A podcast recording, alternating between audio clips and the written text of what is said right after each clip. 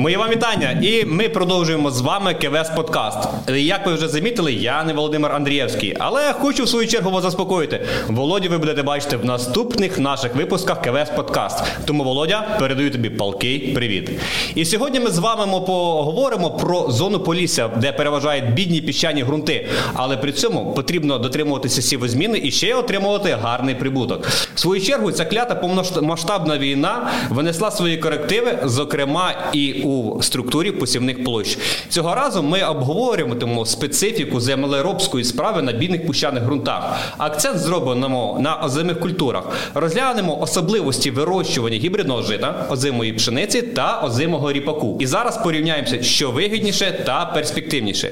І найкраще буде сьогодні з нами поговорити з людиною, яка знає про вирощування е, цих культур абсолютно все. Дай більше навчає студентів та працевлаштовує на своє підприємство. Зустрічайте Олег Фурманець, е, головний агроном компанії ТОВ Захід Агропром, доцент кафедри агрохімії, ґрунтознавства та землеробства Національного університету водного господарства та природокористування у місті Рівне. Олег, мої вітання тобі. Вітання. А також е, для того, щоб розмова була більш цікавою, ми запросили ще одного крутого експерта, мого друга та товариша е, Руслана Круподерю, торгового представника по Чернігівській та Сумській області. Руслан, Вітаю. мої вітання. Вітаю. Що ж, в мене перше питання. Олег, дуже цікаво послухати про ваш досвід ТОВ Захід Агропром і про вашу викладацьку діяльність. Е, в одному із інтерв'ю ви розповідали про те, що у вашому господарстві вдалося освоїти цілинні землі Полісся, на яких що не донедавна ніхто не господарював. І на власному прикладі продемонстрували, що із застосуванням цифрових рішень та сучасних технологій можна побудувати успішний бізнес на пісках. Ну насправді можна, тим більше наше підприємство починало свою активну роботу у 2013 році, і так історично склалося, що дійсно з 91-го по початок 10-х років землі Полісся фактично не були в використанні. Це велика проблема, з якою ми стикнулись, прийшовши в цю зону. Тому, на жаль, перша задача, яку ми були змушені вирішувати, це власне віднайти поля там, де їх на той момент вже не було. І це дійсно був окремий квест. Ну а далі все по протоколу освоїти, зрозуміти, знайти проблеми, е, знайти рішення і успішно працювати. Звісно, так. А з чого власне все починалося, е, і які були перші кроки? Перші кроки, крім того, що е, власне зрозуміти географію полів, це звичайно Е, моніторинг стану ґрунтів. Тобто, моя особиста перша задача була на підприємстві це е, створити агрохімічну лабораторію, успішно функціонуючу, і провести діагностику земельного банку, який у нас був в плані на той момент у використанні його не було.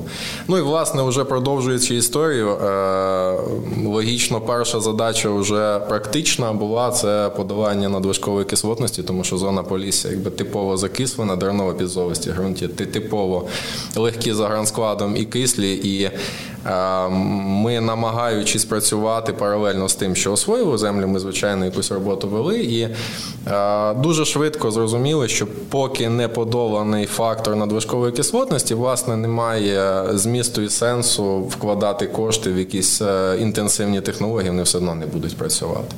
Тому це перша така основна товарна задача масштабована, яку ми вирішували, і це в нас зайняло досить тривалий час. Це два сезони кропіт кропіткої роботи на моніторинг, на розробку планів вапнування, на, на те, щоб знайти матеріал, знайти на це все ресурси, але це було успішно зроблено.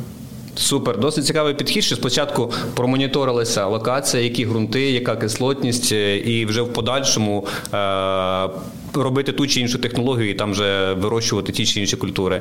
І якби цей час займав, то що два роки, щоб його підготувати, не так це все швидко зробилося. Руслан, хотів тебе запитатися. Ми з тобою знайомі вже давно. Ще до КВС я знаю, що ти працював головним агрономом на Чернігівщині, де теж такі от славні піщані ґрунти теж спостерігаються. Які культури в тебе там більше всього там вирощувалися? Ну, я починав свою діяльність ще з Харківської області, головним агрономом, якщо ти не знаєш, да? Бо я просто думав, сьогодні буде Володя, він більше буде питань задавати, але Володя з помаранчевим галстуком замінив Славко, якого дуже довго знаю. Але ну, суть питання того, що е, дійсно для мене Полісся була, було такою зоною новою, тому що я навчався в Харківській області, проживав там, жив, народився. І коли я з насінневого господарства зони Харківської області з чорноземних ґрунтів переїхав в Чернігівську область, і я побачив від чорноземів да, до щирих таких пісків. Але саме прикольніше те, що було, ти бачиш поле, а доїхати не можеш. Чого? Бо тут канал з водою, а як його об'їхати, Бог його знає, де він там закінчується. Бо у нас там такого не було. У нас не були яркі балки, а тут це. Але якщо до питання, е, в тому господарстві, де я працював головним агрономом, ми мали як чорноземні хороші ґрунти, так і піщані. Але це піщані ґрунти, де можна було вирощувати кукурузу, да, і з використанням органічних добрив це було там просто легко. І ми там вносили. Курпомет навоз і отримували там показники врожайності 10-12 тонн. Ну, в заліку були такі роки. Але коли я вже перейшов в КВС, то я зрозумів, що Чернігівська область має такі ґрунти, де бал бонітету може бути 30, і там набір культур дуже обмежений. І ще питання, да, як Олег говорив, дуже багато полів розроблялися саме цей момент, тобто в 17-му, там, 18-му році, тобто поля, їх заново виділяли, там такі берези росли, їх корчували, хто на дрова, хто на щепу. Зараз дуже модно на палету робити, да, бо uh у нас газ дорого, дорого. І тут. Як корозіра того, що пісок може бути ще піщанішим, для мене розширився. І коли зараз там пропрацювавши 6 років в компанії, да, в КВС, я розумів, коли мені там людина дзвонить з іншої області, наприклад, там з Полтавської, каже, у нас тут такий пісок, то я розумію, ну такого піска, як там в Чернігівській, Рівненській області, ну дуже складно знайти. Особливо там ближе до кордону, де переважають і болота, там складні грунти, а якщо ще торф, з торфами взагалі складно працювати. Тому тут такий цікавий досвід був. Перше бачення, те, що це пісок. Для мене був, що це дійсно піщаний ґрунт, але то то не пісок, то гарний ґрунт був. На мене... той момент, коли я агрономом працював. В мене такі самі емоції були, бо я сам з Вінниччини, е, чорноземи, суглинкові ґрунти. І коли почав працювати на Житомирщині, що блін, як на цьому піску щось може рости? Як тут можна взагалі щось родити? Ти привик до цього. Е, це строїтельний пісок, якби ти його привик бачити. І вже з досвідом, після п'яти років, ти розумієш, що пісок піску відрізняється. Є білий пісок, жовтий пісок, білий жовтий піском і є е, різні врожайності. Ти зразу можеш на погляд подивитися, що тут може бути, і яка тут може бути потенційна врожайність. Ну вже якби з цього є. На підприємство відкривати з виробництва бетону. Супер. У мене є питання, Олег, до тебе. Е, ти багато подорожуєш, і е, думаю, ти зумів вже перейняти досвід міжнародних експертів, щось впровадити в себе на підприємстві. Скажи, чого не вистачає нашому українському сільському господарству? Та чи встигає наша аграрна освіта за сучасними тенденціями? Ой, яке бездонне питання. Е, ну, давай по порядку. Е, чого не вистачає українському господарству? Не вистачає, мабуть, стабільних умов існування, тому що те, що у нас відбувається, ну я працюю е, на цьому підприємстві з 7 років. За цей час змінилось все. Так, е, ну Ми не ми не рахуємо там війну, це взагалі окремий фактор, який зараз втручається в ситуацію, але навіть без цього е, міняються умови роботи, е, міняється законодавство, міняються ринкові умови, міняється логістика. Це все рухомий процес, який напряму визначає ефективність виробництва будь-якого. І жоден виробник не може в таких динамічних умовах нормально планувати собі. Ну, Ми говоримо про сівозміну, так там хоча б 4-5 років. А як планувати сівозміну на 5 років, якщо ми не розуміємо? Розуміємо, е, куди і що ми будемо вести. А саме основне, чого ми не розуміємо, за скільки ми продамо е, щось. Ну, На моїй пам'яті е, жито продавалося впродовж одного сезону від 2,5 тисяч гривень за тонну до 18. Ну, якби і, і куди ми ось це все маємо зліпити. Тому нам не вистачає такої стабільної ситуації. Чи то шляхом там не знаю державного регулювання, чи то шляхом Е, хоча б по принципу не зашкодити, да? тобто, якби нам менше хоча б втручались, це все ми би там дали раду. От. Ну а що стосується освіти, то насправді українська аграрна освіта, вона достатньо якісна. Я маю з чим порівнювати. Я в, е, в університетах Сполучених Штатів був і навчався певний час і з ними співпрацював і за кордоном. Е, у нас не така погана освіта, е, але ми е, відстаємо дуже серйозно в, по-перше, матеріально-технічному, це якби не секрет. Так на сьогоднішній день виробництво воно набагато більше має можливостей, ніж освіта, тому що ми на виробництві можемо впроваджувати якісь технології, якісь рішення. Ми можемо обкатувати те саме точне заморобство на виробництві. Жоден заклад освіти сьогодні не може собі цього дозволити об'єктивно. Але при цьому є якась хороша база теоретична яка дозволяє дозволяє людям, які отримали там теоретичну освіту, потім достатньо швидко адаптуватись в практичних умовах. Тобто е, освіті не вистачає практичної складової, яка є в виробництва. І, мабуть, ось е, тяжіння е, там ну близька вже мені особисто тема. Так я намагаюся довгий час інтегрувати якось виробництво з освітою, його скомпонувати для того, щоб люди, які навчаються, мали змогу не просто вийти з закладу освіти з дипломом, який ну, папірець, це все класно, але ця людина повинна бути здатною працювати. Тобто вона має вийти в поле. Мало того, вона повинна бути здатною навчати своїх колег, тому що це молодий фахівець. Він повинен бути апріорі ознайомлений з передовими технологіями, з якимись амбітними штуками, які агроном, який 30 років працює в полі, він не повинен їх знати. А хлопець у 22 роки, який отримав диплом, він повинен це знати, вміти і хотіти впровадити. От я намагаюся це якось теж зліпити в єдино, але це неможливо на сьогоднішній день в освіті без от от е, без виробничої такої кооперації. Тому баз практичних як е, зі сторони підприємств, тобто вони повинні бути. Якщо ми це інтегруємо в освітній процес, у нас буде шикарна освіта. Скажи, будь ласка, а ти як викладач практик, що би в свою чергу пошагово тебе почав починав би змінювати? Е, ну змінив би якийсь би, чи більше підкріплював би освіту до практичного там чи. Ну, я не не можу сказати, що не намагався би, а намагаюсь, тому що зараз Е, якраз ми, зокрема, проходимо акредитацію по агрономічній спеціальності, і я намагаюся змінити навчальні плани так, щоб е, та інформація, яку отримує студент, вона була йому е, корисною тоді, коли він виходить. Тобто, умовно кажучи, я відкриваю зараз там підручник по механізації, там ДТ-74, ТЗ-150, от, які ну, теоретично можна на постаменті побачити, десь там на краю колгоспу, ну, в кращому випадку.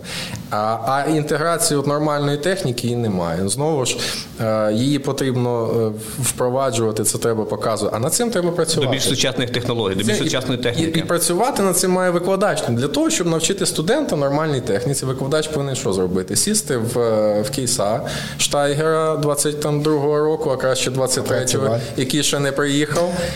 В ньому, як мінімум, розібрати всьому, що там відбувається, потім прийти до студента і сказати: хлопці, ось, будь ласка, ось вам навігація, ось вам автопілот, і ось все інше. Набагато ж простіше відкрити методичку 75-го року ДДТ-74 і сказати, що все, ось вам, будь ласка, ОПШ 2000, СЗ-36 там і ДТ-74, і щастя вам в дорозі, вони будуть. Так, 74-й рік кейса немає. Я, кейса немає. Я Слава розкажу більше, да, коли я там випустився в 12-му році, да, в 13-му пішов на виробництво, то нас ще вчили там СЗ, да, СЗшки ще можна було застати. Да? Вони живі. Да, да. Да. А от там у П-2000 були і принцип залишився. Але е, ти дуже швидко адаптувався, бо воно тобі було близьке.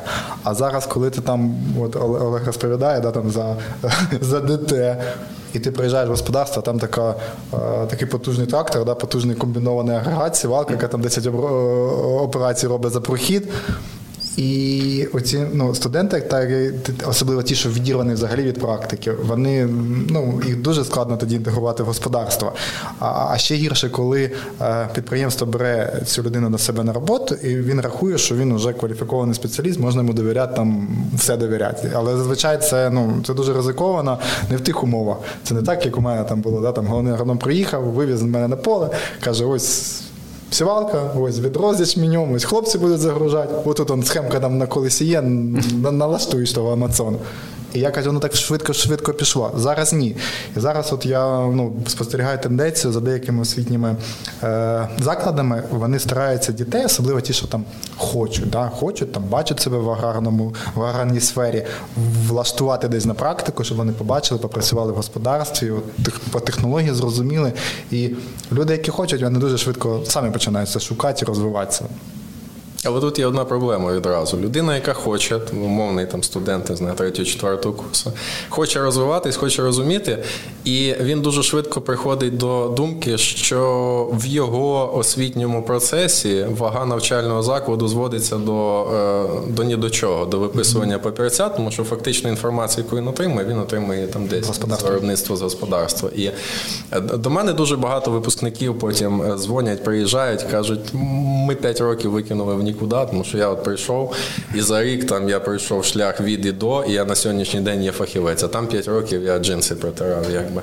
І от зараз треба якось нам перевернути розуміння освіти так, щоб оцей рік він був в межах тих п'яти. Тобто він поки вчиться, він повинен на це все пройти і вийти все-таки з е, закладу вже вже спроможним чим щось робити. Mm-hmm. Ясно, що він там ну, не буде їздити на Нексаті, але він принаймні повинен розуміти, чим відрізняється там Джон Дір від кейса, і не тільки кольором, як моя п'ятирічна дитина. Вона вже знає, що кейси червоні, Джон Дір зелені, а МТЗ то не трактор.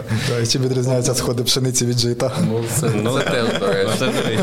Бо якби як як не є, освіта це в свою чергу азбука, і коли ти стикаєшся з тою чи іншою проблемою, ти знаєш яку книжку відкрити або почитати. Щоб, Бо для мене, коли я там перші практичні досвіди було, там ти вчився на СЗ, а в полях зовсім вже СЗ немає. Там Т-150, а там кейси Джон Діри стоять. Якби от би оцей такий от бар'єрчик для для адаптування. А якщо якби підкріплювати науково це саму практично і ще з виїздами там в господарствах або теоретичною практикою, це ну, взагалі було би супер. Ну якби в подальшому. Ну е, знову ж там вчити.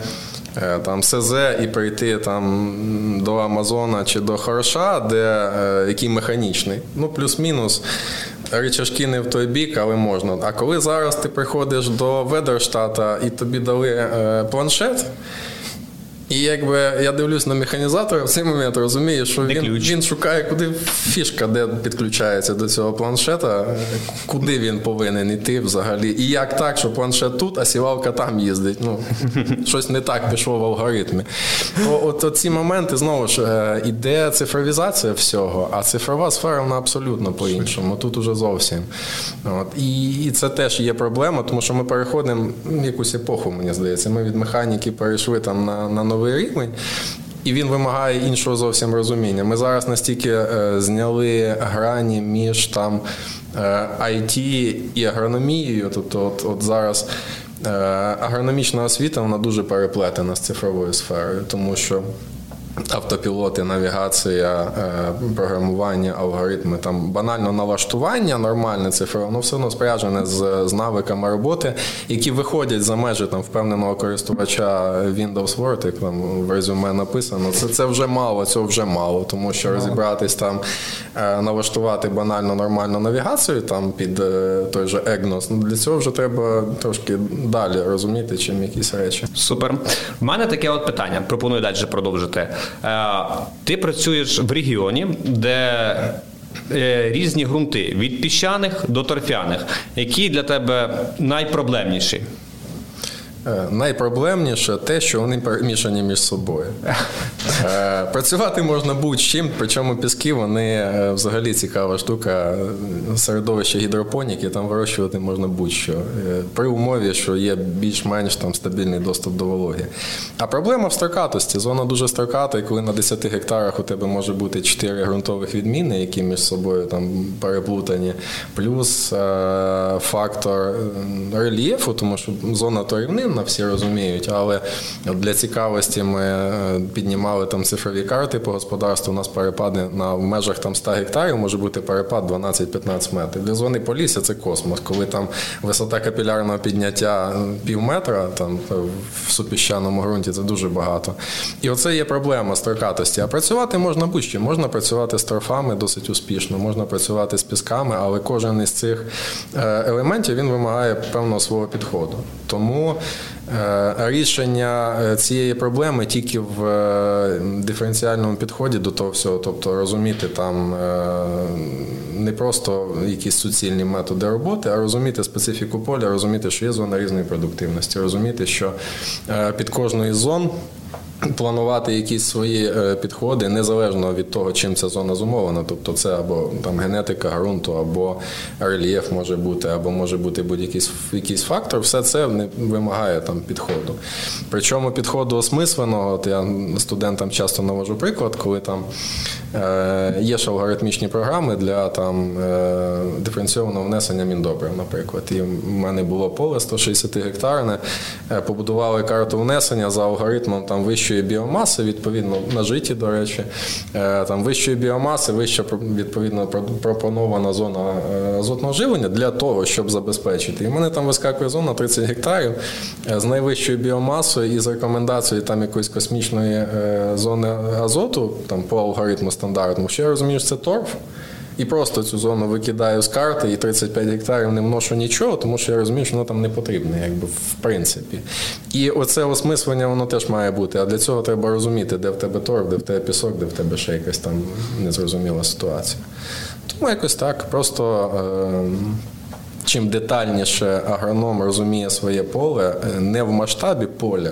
А в масштабі окремої якоїсь відміни елементарної одиниці, тим легше йому буде працювати. Бо кожне поле це от різний підхід. Е, і... Абсолютно. У нас немає. У нас були досвіди, коли в зону на моїй пам'яті заходили деякі холдинги з їхнім е, методом управління, коли десь там е, в Житомирі людина написала техкарту, і по ній там чотири області працюють. У нас прописана оранка, ми робимо оранку. Так. У нас прописано рихлення, значить ми так. робимо рихлення. І нічого, що там тут дощ, а там сніг лежить. Або ну, у мене студент не працює в Львівській області, він періодично мені скидає там фото.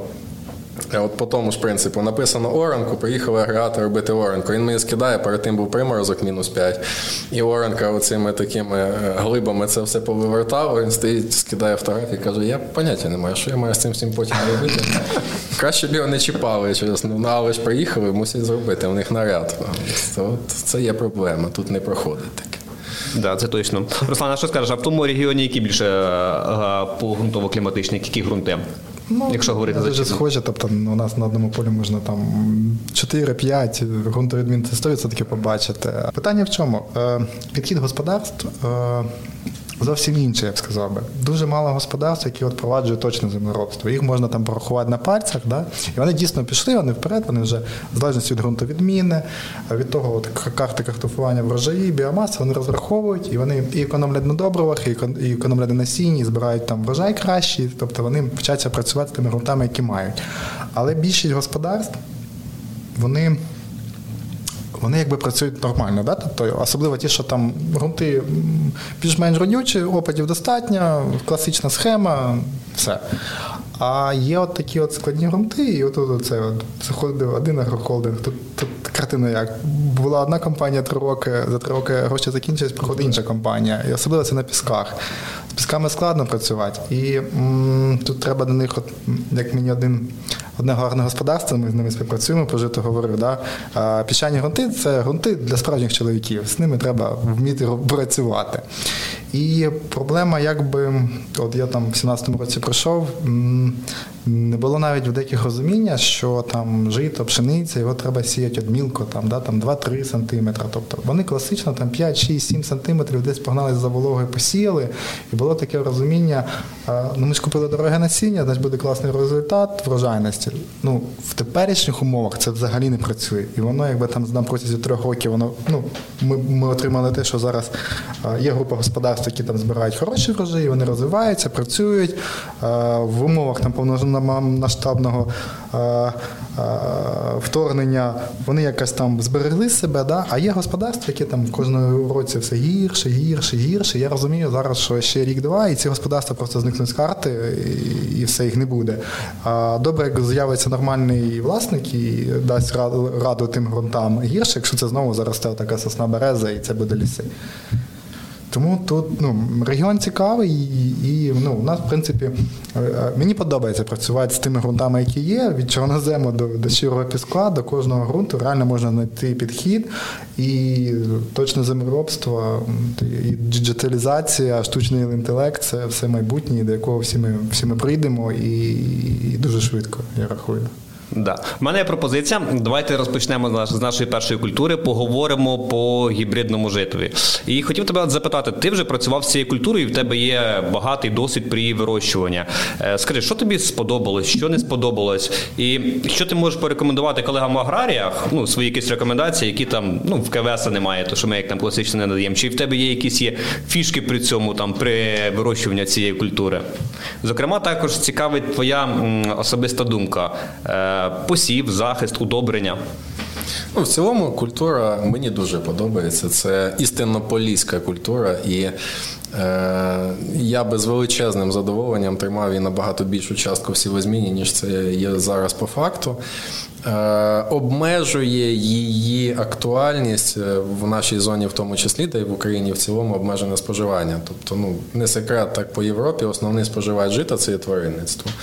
От е, де знаходиться тваринництво України, всі знають. Я думаю, не будемо. Тому у нас основне споживання це на хліб. А хліба ми не з'їмо стільки, скільки можемо виростити жита, на жаль. От, Тому Культура дуже класна е, для полісся, для пісків. Вона себе веде супер. От в мене є ну, показовий дуже досвід. На наших полях є декілька діючих піщаних кар'єрів. Вони в буквальному сенсі на наших полях. Тобто один із паїв відданий в оренду, люди там добувають пісок. Ну якби і е, десь є навіть окрема фотохроніка роблена на цьому от піщаному кар'єрі. Сіялося жито гібридне. Ми його там благополучно косили там під під 6 тонн. От і, і ось ось кар'єр, де добуваються екскаватори, ось там жито, яке росте. Ну, якби в таких умовах, в принципі, нормальна культура, е, конкурентна там пшениця та сама, вона не виживе. Ну хіба що там в екстремально прекрасних умовах, коли дощ буде йти кожних 10 днів, тоді от все там буде по феншую. Тому культура дуже класна. Е, не подобається мені особисто так проблеми по реалізації. Відсутність ринку е, я наводив там приклад по коливанням ціни. Е, не експортна, ну якби нема проблеми. Нам не треба експорт, нам треба внутрішнє споживання стабільне і розвинуте з боку тваринництва. Хоча я бачу, що є перспектива розвитку тваринництва, значить є перспектива розвитку кормової бази, безперечно, під це все. І, мабуть, культура буде актуальність свою нарощувати.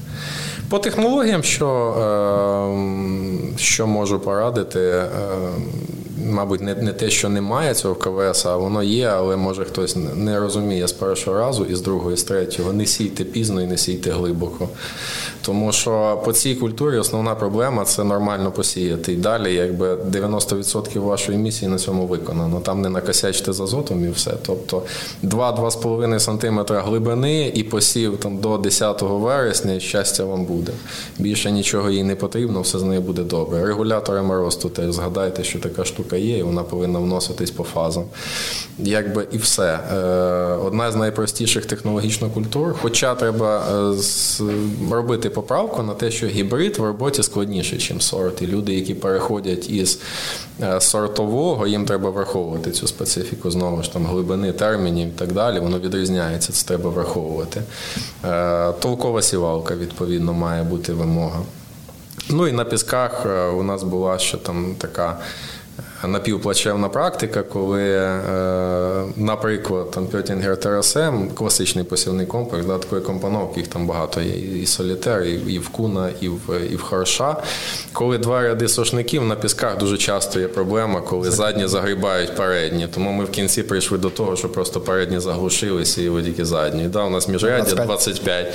Але ми е, при там навіть зменшували при цьому норму до 1,6 десь мільйона, але ми при цьому нормально отримували кількість кількість рослин, потенціал кущення там не обмежений, його достатньо для того, щоб це все поперекривати. І це реально ефективніше, чим ви там в передніх рядках е, захороните половину насіння, яке туди попадає, ви викидаєте в нікуди. Тому тут е, культура творча, у нас навіть була психоделічна думка попробувати посіяти його на 50, тому що в мене е, гарна сівалка точного висіву. Great Plains 1625 спарений рядок. І у нас от вже два сезони крутиться думка попробувати його на 50 посіяти, подивитися, як воно себе поведе. Тому що ріпак ми сіємо так і дуже класно виходить, соя.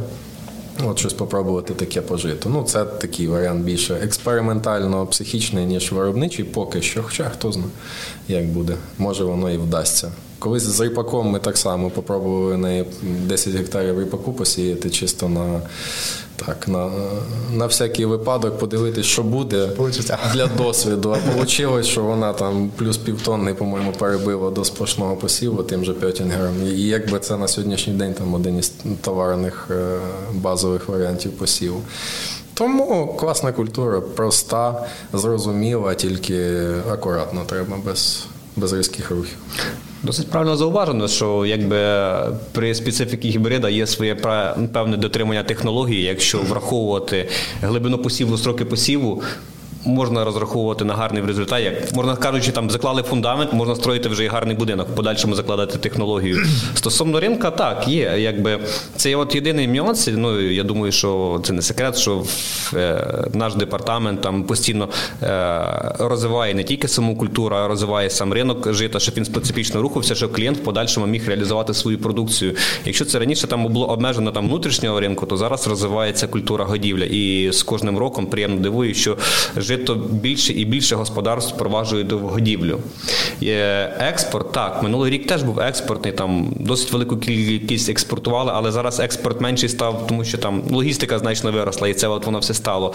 Але от е, зараз питання розвитку нашого внутрішнього ринку, тому як. Е, раніше досить велика була скажімо, не конкуренція, а що контр, контрабанда заїжджала зі сторони Білорусі, які перебивали нам це. Я можу розказати цю, цю, цю, цю історію дуже. І в принципі всі знають, да, там всі знають, очі закривали, заїжджала білоруська мука і її успішно реалізували на хлібзаводи, пекли хліб, е, соціальний, не соціальний. І тим тим самим обмежуючи е, купівлю цього самого жита да, в, в товаровиробників. А на сьогоднішній день картина помінялась, тому що білоруська мука не заїжджає і заїжджати не буде, і, і слава Богу. І зараз дуже велике постало на фоні того, що площа жита зменшились, в зв'язку з тим, що особливо там Чернігівська, Київська, Сумська область.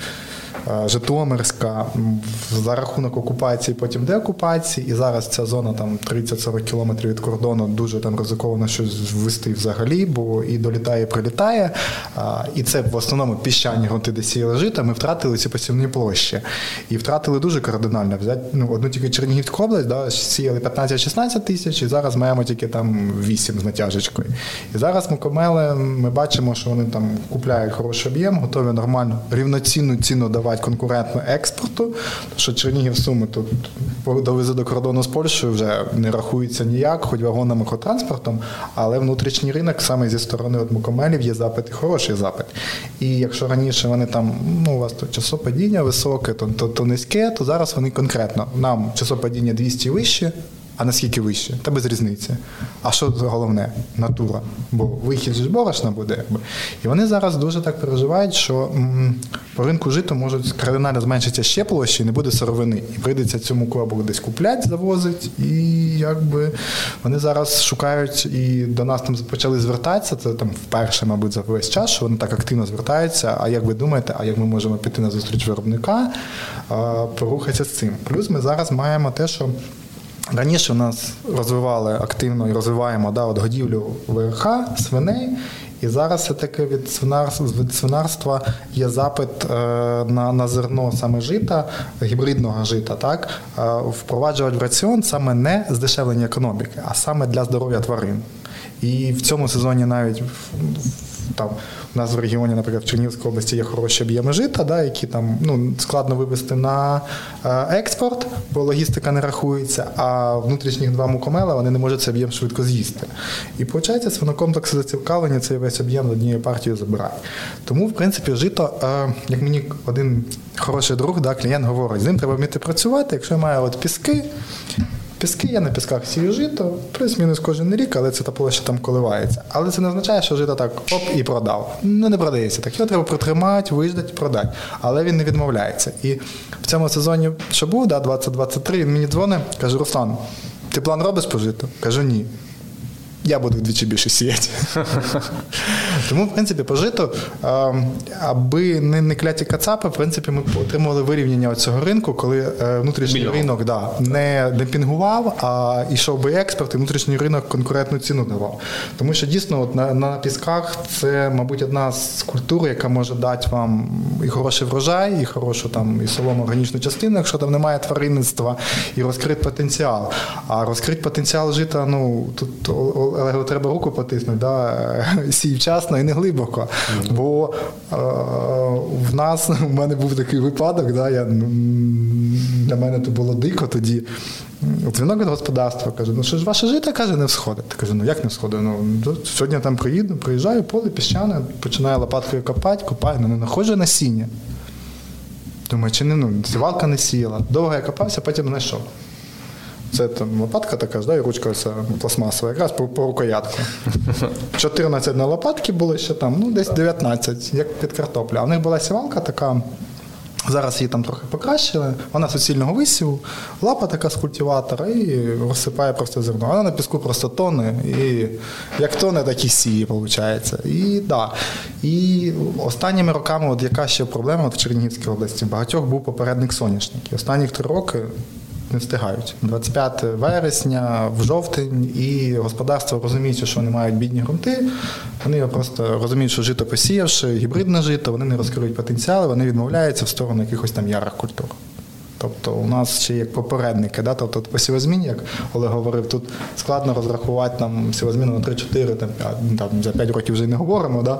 а, куди як рухати. Все впирається під попередника, бо і кукуруза це на полях, а особливо в цьому році це от і кукуруза, і соя, і трохи там соняшник залишався там до жовтня місяця. А ти сам вже розумієш пізні сроки посіві, там, де 1 жовтня, то посів вже може бути 10 жовтня, і від цього все, все ми це от впираємося. плюс погода. Але да. Але якби в розвитку цієї культури, там моє особисте бачення, так як Олег зауважив, що може бути і 2,5, і 12 тисяч. Там був такий от 19 чи 20 рік, коли, от, коли там були вау. Але для розвитку тої чи іншої культури потрібна стабільність, щоб вона стабільно розвивалася, щоб ти маєш там на щось розраховувати. Що там середня там закупівельна ціна там має там, грубо кажучи, там бути там 140 чи 150 доларів ну, на протязі трьох років. Ну і від цього от плануватися. Що ж, я пропоную трошки рухатись далі.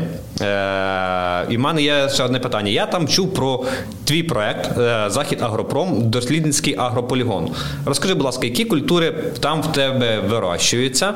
Е, чи експериментуєш ти з різними технологіями? І чи є якась така супер-вау технологія, яку ти вивів, таку якась унікальна, як для тебе? І чи ти вже впроваджуєш там її у себе у товарних посівах виробництва? Ну, власне, проект е, Аграрний полігон родився. Це вже в нього четвертий основний товарний сезон. До того він теж жив, тільки трішки в іншому вигляді. Тобто, ми від самого початку, прийшовши працювати, стикнулися з тим, що немає готових рішень під цю зону. Їх треба шукати, їх треба напрацьовувати. І ми е, дуже велику кількість е, різноманітних тестів випробувань провадили.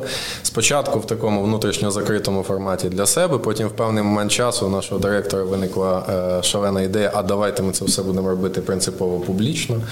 І, і в цей момент, якби просто наша там робота перейшла в публічний формат і стала називатися Аграрний полігон. Ми випробовуємо дуже багато чого. Е, Від е, різних технологій обробітку ґрунту, е, закінчуючи генетичним матеріалом, сортове випробування, ЗЗР, мінеральні добрива, тобто будь-що, будь-який підхід, який може бути корисний в виробництві, ми намагаємося зрозуміти в себе, випробовувати. Причому це як якісь окремі рішення, там аля там якийсь препарат чи там підхід в обробітку, так і комплексні технології, там від там біологічне землеробство там чи будь-що. І дуже багато всього. Це величезний насправді проект. У нас е, більше тисячі гектарів зайнято під цими дослідами е, щороку. У нас понад е, вже на сьогоднішній день більше 70 компаній-партнерів, які задіяні в цьому проекті, випробовують свою продукцію. Е, І це дуже амбітна, дуже е, велика річ, е, заслуга якої, як особисто мені здається, в тому, що ми, по-перше, е, дозволяємо під конкретні умови е, знайти рішення. Ну, давайте будемо відвертими. Ні, жодна компанія, яка е, там цінує свою репутацію, вона не буде закладати демонстраційний полігон отут, в пісках, у цьому всьому тречі. Ні BSF, ні, ні Bayer, ні, ніхто цього робити не буде, тому що ризики шалені, просто набагато легше це зробити десь в Тернопільській області, де там плюс-мінус все окей. В крайньому випадку скажемо, що там дощ не падав три місяці. А тут тут не так, тут по-іншому. Тут може дощ падати е, за три тижні 300 міліметрів, що теж у нас там бувало, а може там не падати.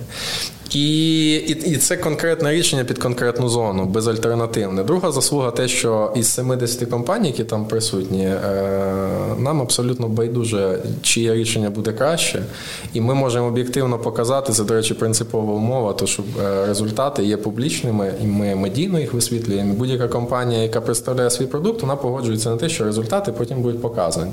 Дякуючи цьому, багато компаній е, зникають просто дуже швидко. Вони аналізують тверезу ситуацію і кажуть, дякую, ми ми потім. От. І, А нам немає, ми не зацікавлені. Нам, в принципі, чи гербіцид спрацює краще, чи чи, чи, чи, чи гібрид буде прикольніший. Ми намагаємося знайти рішення, причому не для себе, а для там, господарств, які працюють в зоні. Це масштабовані результати. Дуже багато е, фермерів ними користуються. Багато до мене постійно дзвінків, поясніть, розкажіть там щось, тому що результати всі є. Ми формуємо по кожній компанії звіти. Вони всі є е, в вільному доступі. Е, але багато звертаються, консультуються. І і воно працює. Тобто людина знаходить для себе якесь рішення. Вона бачить, що от у нас там получився результат там такий, значить, воно десь працює. Вона бачить, в яких умовах цей результат отриманий, як воно працює. Це все цікаво. Якщо говорити, чим чи знайшли ми якусь там комплексну технологію супер-пупер, ні, звичайно, тому що так не буває. Але є рішення, які працюють. Е, ми знайшли там для себе особисто, я знайшов там один продукт бактеріальний, який який працює. От Ми його на там п'яти культурах заклали впродовж трьох років вже є дані, вже четвертий пішов. Він працює. Він коштує на гектар там 2 долари, а відпрацьовує на там 250. І якби я коли заради е, цікавості просто намагався порахувати економіку, я зрозумів, що одним цим продуктом весь наш дослідний проект, який величезний, тобто всі затрати, які в цей проект вкладені, ми одним цим рішенням продукту закрили по товарному виробництву. Ми просто масштабували це рішення там на 10 тисяч гектарів, і окей, там ми отримали там своїх щось і закрили це все. І таких рішень вже є певна сукупність, тобто є якісь речі, які ми впроваджуємо. Проект не був для нас роблений, не для себе, але. Навіть на тому, що ми проваджуємо в себе в виробництві, ми, я вважаю, дуже успішно е, використовуємо ті результати, які отримуємо. Якщо врахувати, що ці результати масштабуються там, ну як мінімум, на зону Полісся, так там до мене дзвонить і, Чернігів, Житомир, Рівне, Волинь, е, там консультуються, починаючи від питань вапнування, закінчуючи там питаннями якимись живленнями, там тої ж Яри і, і того всього іншого. Е, значить, воно працює не тільки у нас, воно працює десь в іншому. І апріорі цей проект тоді актуальний. Ми зараз намагаємося його там. Ми його зберегли, незважаючи на військовий час. Велика е, шана нашим партнерам, які знову ж таки, будучи в складних умовах, коли там горіли склади з продукціями, коли там е, злітали поставки, коли виробництво в Каховці там в людей знищені. Вони все одно зберегли свою участь, вони все одно продовжують випробування для того, щоб набити ось хронологічний ряд, так? Тому що кожен рік індивідуальний, той рік сухий, той мокрий, там весна така, там холодна. І і треба певний ряд, ну будь-який он там скаже науковець, по якій кни... відкриє книжку 85-го року Доспєхова, що має бути мінімум 3 роки випробувань, то в нас вже от четвертий е, офіційний, а якщо рахувати, що перед тим ми ще два роки неофіційно це все робили, то вже є якийсь масив. І це вже достовірні для нас дані. Тому дійсно проект класний, актуальний, мені особисто подобається. Е, він родився десь з такого напів, е, не знаю, ну ледь не напівжарту, але перейшов дуже серйозну площину, і мені здається, що в такому масштабі аналогів, ну принаймні в цій зоні немає це точно по полісі. Це дуже круто, бо е, є кількість продуктів, і кожен продукт в кожному регіоні там себе буде показувати. І там різні технології. Ну, як, Так само, як деякий кращий продукт е, порекомендувати. Там ну, трошки повернутися до життя, то що ми там це. От, Бо, наприклад, є вона там 3-4 там гібриди, там, ну, на, на, на той момент як було. Ми як з Русланом зізвонимося, каже, мене от класно там показує е, гібрид Бразета. Каже, мене по Житомиру Гутіно. На Рівчині теж якби там може бути там е, Тайо Етерно. І ти от дивишся, що от оце от ареал продуктів для моєї кліматичної зони там буде показувати кращий результат. І якби то, що робите, ну це взагалі супер. А от е, по цій роботі звертається до вас невеличке там господарство, там чи надаєте ви рекомендацію, там чи можете там виїжджати, там консультувати там по полях. Ну чи ви, надаєте такий от супровід? Е, ну, якби офіційно е, проект таким не займається, але я особисто досить часто е, спілкуюсь, е, коли є потреба, можу виїхати е, якісь консультації. Ну, ну зрозуміло, що по фото зуби не лікують і Це точно. технології не пишуть по телефону. Тобто я можу приїхати без проблем. Це мені це цікаво е, з точки зору перше досвіду, тому що знову ж є варіація умов і. Е, Я бачу в себе мої умови, як вони працюють, де що теж рішення. Я можу в когось подивитись, щось порадити. Я намагаюся утримуватись від якихось кардинальних речей, типу там отак і все, і у вас буде там щастя, тому що умови Варіантів немає. індивідуальні. Ідеально технології не існує. Як, ну, як мінімум, є, е, по-перше, в кожне господарство має різне технічне оснащення. То коли я можу взяти там е, сівалку повністю з цифровим контролем і щось там зробити, хтось це не може реалізувати. Це треба враховувати всі ці речі. Але так, я досить часто консультую невеликі особливо господарства, коли там масштаб там 500-1000 гектарів. Тримати в більшості випадків в таких господарствах є там управляючий, він же агро- агроном, він же там начальник виробництва і завсклад.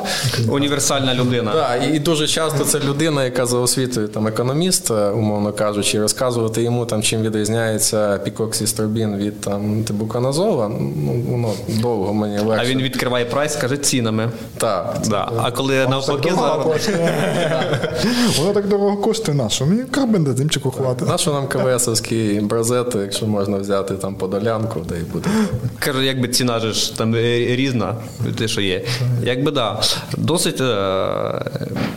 Е- Такі от типові, що коли, от, коли все заключено на одній людині, там, коли він приймає рішення і по закупки запчастинах, і економіст, і агроном, і бухгалтер, і ти вже там вже спілкуєшся, і ти розумієш, там, чи він зараз в полях їздить, чи він зараз цифрами десь оперує, там, коли людина все замикається на собі. А, от, е, таке от питання. От е, при виїзді, от, е, ну, спілкуванні там з. Ну, як сказати, з сільхозвиробниками, які там просять допомогу, щоб їх проконсультувати. Які самі такі от типові помилки ну, сьогодні вони там зустрічаються е, при, ну, на їхніх полях? Типові помилки е, це е, стиль мислення, пов'язаний з тим, що дуже багато, ну будемо об'єктивні, ще до війни дуже багато господарств намагались мігрувати е, на північ, десь з південних регіонів, тікаючи від посухи. Ну, якби думаю, по Чернігову та ж історія, так. І у нас ще до війни були господарства з Миколаївщини, з Херсона, з, Одеси. з Дніпра. А зараз взагалі е, тільки в радіусі, от ми працюємо на території 24 сільських рад колишніх там, і е, зараз от на території нашого розташування є Бахмут, є е, Донецьк, є. Е, Ну, хто хочеш є схід, південь, е, той же Миколаїв, той же Херсон. І типова помилка майже у всіх одна й та сама. Тобто вони е, якесь кліше технологічного підходу переносять звідти сюди. Тобто для в їхньому розумінні там кукуруза з ФАО 350, яка сіялася там десь в Дніпрі, вона сіється тут. Е, Соняшник е, по соняшнику три роки він сіється тут. І оце є типова помилка, яку яку проходять майже всі.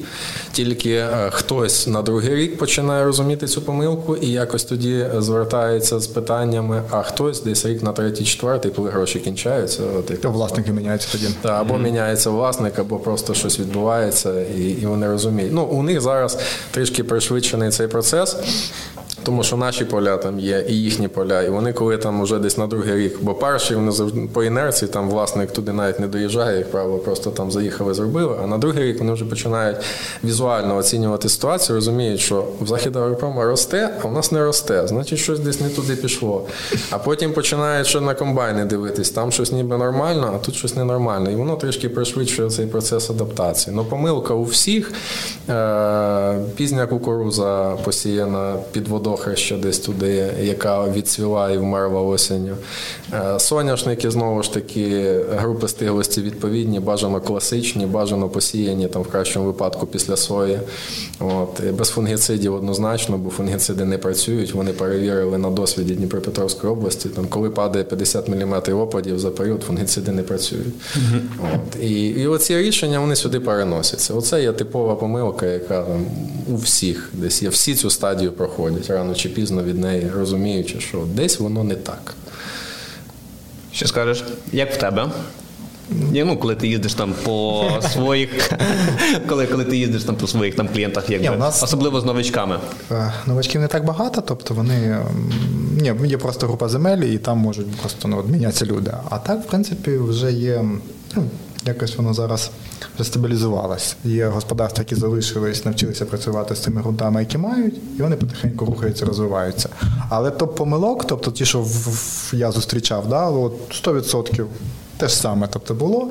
А, і ще, в принципі, основна помилка тим, що зараз от поліція все-таки дає, дає знати про себе, да, от, там, приклад цього року, наприклад, і осінь минулого року, коли стандартні там гібриди, які вони сіяли, вони там збирали раніше, але за рахунок кількості опадів воно затягнулося в зиму, і соняшник молотили зимою, а кукуруза стоїть і зараз на полях, тобто вони там не можуть залізти, бо опадів у вигляді не снігу, да, а дощу, це що, що розтала земля накопичила, тобто і воно там не, не, не потекло, воно зараз просто вода стоїть цим полями, вони не можуть зайти змолотити.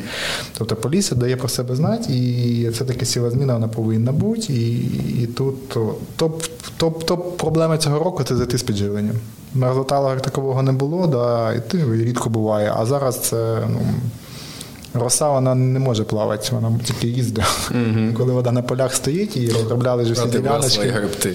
Да, да, да. Розробляли ті ділянки, які там були пасовищами. Да, тваринництва немає, їх перевели успішно в ріллю, але це, це, це пасовище не просто так пасовище, бо воно затоплювалося, і зараз воно повністю під водою стоїть. Тобто є таке, але це ну. Це таке, ну там основна помилка, те, що я кожен рік зустрічаю, це от в цьому, в цьому регіоні, де я працюю, це от глибина посіву, строки посіву, це от топ-2 питання. І реально і від них залежить наш. Ну, в житті це там 70% успіху. Як ти його посіяв, коли ти його посіяв, да, вчасно підживи, да, і згадай, що таке є регулятор. Я помітив, шляхи вирішення проблем є теоретичні і практичні. Теоретичні це коли ти поспілкувався сказав, що ну так от не можна робити, ну будуть там подальші результати. І він тебе зрозумів, так зробив. А практичні, коли ти поїхав від нього, а він все одно зробив по-своєму. А потім через рік ти повертаєшся, ну все-таки ти був прав. Але так доходить набагато е, швидше. Да. Коли один раз відчув, як воно, чим це все закінчили, можна 10 разів розказувати. Якщо він 10 разів зробить правильно, це не гарантія, що він на 11 все-таки не зробить так, як хотів. Все одно я хочу це попробувати. А вдруг не то, вдруг, блін, щось не, не так має бути. А, Зараз вже е, більшість е, рослин відновила вегетацію. Е, Вже я думаю, що майже всі зайшли з підживленням, підживили озиму групу. І в мене питання: чи стосовно цього сезону чи змінилося, чи точніше, чи вже провів ти обробку на своїх полях, там чи зробив підживлення, і чи якось в цьому році змінилися твої підходи, і чи змінилася агротехнологія? Ну, в цілому, е, сезон у нас е, на Західній Україні достатньо е, весняний мається на увазі достатньо е, специфічний, але типовий для зони Полісся. Те, що Руслан казав, теж, да, ну, Полісся себе проявлює. Тобто, у нас за минулий тиждень двічі падав сніг там, до 10 сантиметрів, якби, і до того було не дуже сухо, скажімо прямо. Е, відповідно, ми обробили, внесли азот на частину площі, ті, які, е, скажімо, менше мають ризиків по перезволоженню. Е, Все інше ми зараз е, свідомо не працюємо по причині того, що немає сенсу, дуже високі ризики по промиванню, дуже е, велика кількість опадів, і ми бачимо наперед, що вона буде далі. Там на наступний тиждень, відповідно, немає сенсу вносити азотну групу, яка легко мігрує. Е, Тому поки що ми так умовно, е, скажімо, частину виконали задачі, яку можна було виконати в тих конкретних умовах. От зараз ми на паузі. З оприскувачем взагалі вони ще навіть не розконсервовані на базі, тому що у нас мінус 5 було позавчора, і якби далі знову ж є приморозки. Вносити будь-що будь-як в таких умовах теж є ризиковано. Тому такий умовно розпочатий сезон. А у тебе, як Руслан, що в регіоні? Чи змінювалася технологія, чи щось зменшувалось, е, чи е, і в якій кількості, якщо і зменшувалось? І саме на чому Ну, змінювалось? ситуація в регіоні і з підживленнями є проблема в плані того, що є затоплені площі. Хтось на тих площах, де можна було зайти, зрозуміло, зробив. Да? Є проблема з азотними добривами в плані купівлі і платоспроможності господарств, бо були питання з реалізацією продукції, бо тяжко було, тяжко з логістикою, тяжко вести, воно не рахувалося, економіка, і багато господарств все-таки урожай зберігало і тримало майже до останнього. А потім, коли там десь щось порухалось, да, ти поки там гроші зайшли, поки проплатив, поки привезли, поки в чергу став, щоб привезли. Є питання Свій з цим, термін. але якби погода тут допомагає, то що дощами ну, ніхто заходить там не буде, дощі йдуть, розволожено. Тобто погода нам природа допомагає. І, е, якщо по сівозміні говорити, то кукурудза зменшилась. Буде зменшуватися це 100%, тому що ще стоїть. Е, Соняшник, я думаю, трошки зросте. Ніша точно виросте в плані там гречка просо і гірчиця, бо всі там дивляться, гірчиця коштувала 20, коштувала 60, треба сіяти, а ніхто ж не рахує, як її вирощувати. І потім, якщо цей ринок переносити, ти в тебе немає прямого якогось експортного контракту, то можна тої гірчиці довго, довго сидіти. Сидорати хіба що. Але якби питання якби в тому, що сівозміна міняється, да, і багато господарств, на жаль, вони будуть сіяти взагалі ситуативно, де можна буде дозволятися. То що ну, якби, дуже поганий сусід, да, не, не до сусід, і тут у- у цих господарств в них і так завжди було складно, складно їм працювати, що піщані ці ґрунти е, дуже далеко до, там, до порта, до, до, до, до того Кордону. якогось терміналу до кордону, да, щоб вивезти цю продукцію. А зараз ще складніше, бо і прилітає на голову, і не хочуть хлопці туди їхати працювати. І вже дуже багато випадків, коли там підривалася техніка, люди гинули. То якби тут е, регіон сказати, що він там так поміняється, так 100%, я не можу, але тенденція до того, що от там соя виросте трохи, ніша виросте, зернові вони зменшились, планувалося якби там велика кількість ярого посіяти, але зараз хлопці дивляться яру, там пшеницю ячмінь все-таки будуть сіяти в межах так, як сіяли, тому що вони розуміють, що вони зайдуть вже пізно. І можна не, не добрати врожай, да? а економи треба і рахувати економіку, тому що, ну, от приклад, да, там ми там збори проводимо, да? то хлопці озвучують там, умовно, там 2-2,5 тижні назад. От ціна там на пшеницю була там 7-200 в регіоні можна було там десь продати. У нас ціна там ну, 6200 це максимум, що можна було знайти. Тобто, по суті, десь тисяча різниці. І я б тут ще хотів, ми там говорили трохи от, за, за, за ринок жита, да, за тваринництво, то зараз тенденція в регіоні до збільшення саме поголів'я тварин. Чого? Дешева кормова база. Є в регіоні перенасичена, а люди, в принципі, якби там ті, що виїхали, не повернулися. І тут там вчорашня зустріч до хлопців приїхав. Невелике господарство сіють жити на силос, на зерно, тримають верха. Кажу, ви як? Та й каже, як? Раніше до тваринництва ставилися так, а тепер тваринництво на першому місці. Ми купили тут ферму, ми тут возимо там органічні, там органічні добрива. Зараз думаємо вже компостувати, як його, щоб собі вахті зменшить там вивозку на поле. Тобто е, люди починають пристосовуватися, і тут треба тут рухатися. Тому регіон, ну, регіон на місці не стоїть. Тобто, ну, знайдеться рішення, особливо ті, хто будуть перші, ну, ті, ті будуть і перші, насправді. Погоджуюсь. Я теж взагалі, як там, якщо по ранній ярій групі, я вважав, що площі посіву під е, ярої пшениці там, ну, там круто збільшиться, бо там 1, 1 мільйон досіял озимої пшениці. Якби що і в принципі і планувалося, але сьогодні ми маємо там першу декаду квітня і опади є, в полі ніяк не можна знайти, а це відповідно відтерміновує строки посіву. ofensivo. Але от е, бачу, що однозначно ну, по мене в регіонах буде збільшуватися олійні культури та озимі культури стосовно там зернових той же самої пшениці. І досить актуально зараз набуває тенденції там е, розвиток самого ячменя. Бо якщо там раніше там ячмінь не розвивався там, коли нас китайці велику кількість купували, зараз актуально саме пивоварний ячмінь, який набуває там тенденції. Хочу доповнити з приводу ячменя, тому що прийшовши там в компанії в 17-му році, е, за ячмінь в Чернігівській області ячмінь озимий, та ні, ну питання.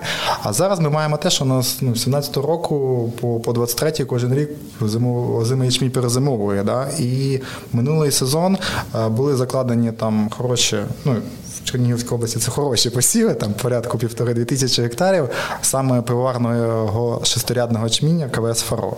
І зараз Мальцюроб дуже радий, що вони є, тому що є питання якби посіву ярого ячменя, і об'ємів, і, і чи будуть взагалі сіяти, дивлячись на ту цінову політику, яка була. Тому ячмінь, Чернігівська область, ячмінь росте, озимий. Рекомендую. До речі, у попередньому підкасті ми якраз спілкувалися з В'ячеславом, головним е, тре, головним закупщиком компанії Мультироб, саме по пивоварному ячменю. Я там наводив історію, що в, Руслана, саме у Руслана було 10% не було. соняшнику. Не було. Там і одного не було. Не було, ні одного. Ячмінь реалізований, пиво випито, так що все нормально було. Ностальгія, ностальгія, да. Пива захотілося? Да, да, да. Колеги, ми з вами поговорили от е, про гібридне жито там і про ринок, і про технології вирощування, і то, що воно там дуже класно на пісках себе показує, і то, що менш технологічна затратна культура, і що зараз цей ринок набувається. Але от е, знаю, що вас насичена така от зміна, і у вас е, досить багато інших культур. Давайте зараз поговоримо щодо озимого ріпаку. Цікаво почути ваш досвід роботи з цією культурою та в зоні Полісся. І які можливі цікаві факти, ситуації при вирощуванні її? Чи можливо якісь там були факапи чи складнощі? Озимий ріпак у нас є, почнемо з цього. Є він, до речі, дякуючи КВСу за збігом обставин. Розкажу смішну історію. Це, якщо не помиляюсь, 2017 рік. Е, ми починали сіяти якісь там перші демо сортів. Були посі... Було тоді посіяне жито, е, якраз Бразето перший рік. І е, чисто випадково дзвонить е, ваш колега, один не будемо тикати в нього пальцем. Каже, я тобі ріпак привезу посій на дем. Говорить, у нас немає ріпака. Та я привезу посій, там на сідярат буде. Ми його вперли в саме дальнє поле в лісі 16 гектарів. Воно таке було бідове-бідове. І подумали, що нормально, хай собі там поросте, весною приїдемо, задіскуємо, де і нормально буде. Сідерат лучше. Сідярат нормальний чого. Весною ми за нього згадали, осінню посіяли, на тому якби і, і, і добре. Весною за нього згадали, що воно ж там десь є в лісі. Приїхали, поле мокре плаває. Е, передіскувати немає, техніка не заїде. Коли почали заїжджати, він вже почав бутони кидати. Тут кидали е, азот на жито, ну вже заїдемо, ладно, всипемо нього. І спілкуємося якраз. Е, шеф приїхав, подивився, каже, да ну, щось нормально росте. Будемо сіяти. Кажу, да ну що, цвіте пак, ну по лісі. Потім так, ну дивіться, а проходить час, якби все нормально, е, виросло щось. Один раз туди навіть оприскувач заїхав, щось там бору якогось йому дали, десь їхав по дорозі. Ну і заходить комбайн, косить цю всю лінійку, там назбиралось щось там 8 гібридів було. Е, заїжджає комбайн, обкосив, кажу, так от дивіться, хлопці, буде 25 центнерів, хоч по одному гібриду. Uh-huh. От якщо буде 2,5 тони, будемо сіяти. Заїжджає в перший гібрид, е, виїжджає, важимо 47. Ми так е, стоїмо. Ну, я розумію, що в мене вимальовується в очі під ріпак, оказується, взагалі поліція. Це, до речі... Зразу міняється сівозміна, я вже бачу поле, де я там можу посіяти його. Так, причому заїхав С-690 Джон, там бункер здоровенний, він там туди-сюди приїхав, приїхав висипатися відбувається. Ми одного Камаза поставили, е, він поїхав, я щось треба далі. В результаті виїхало три Камаза з того куска.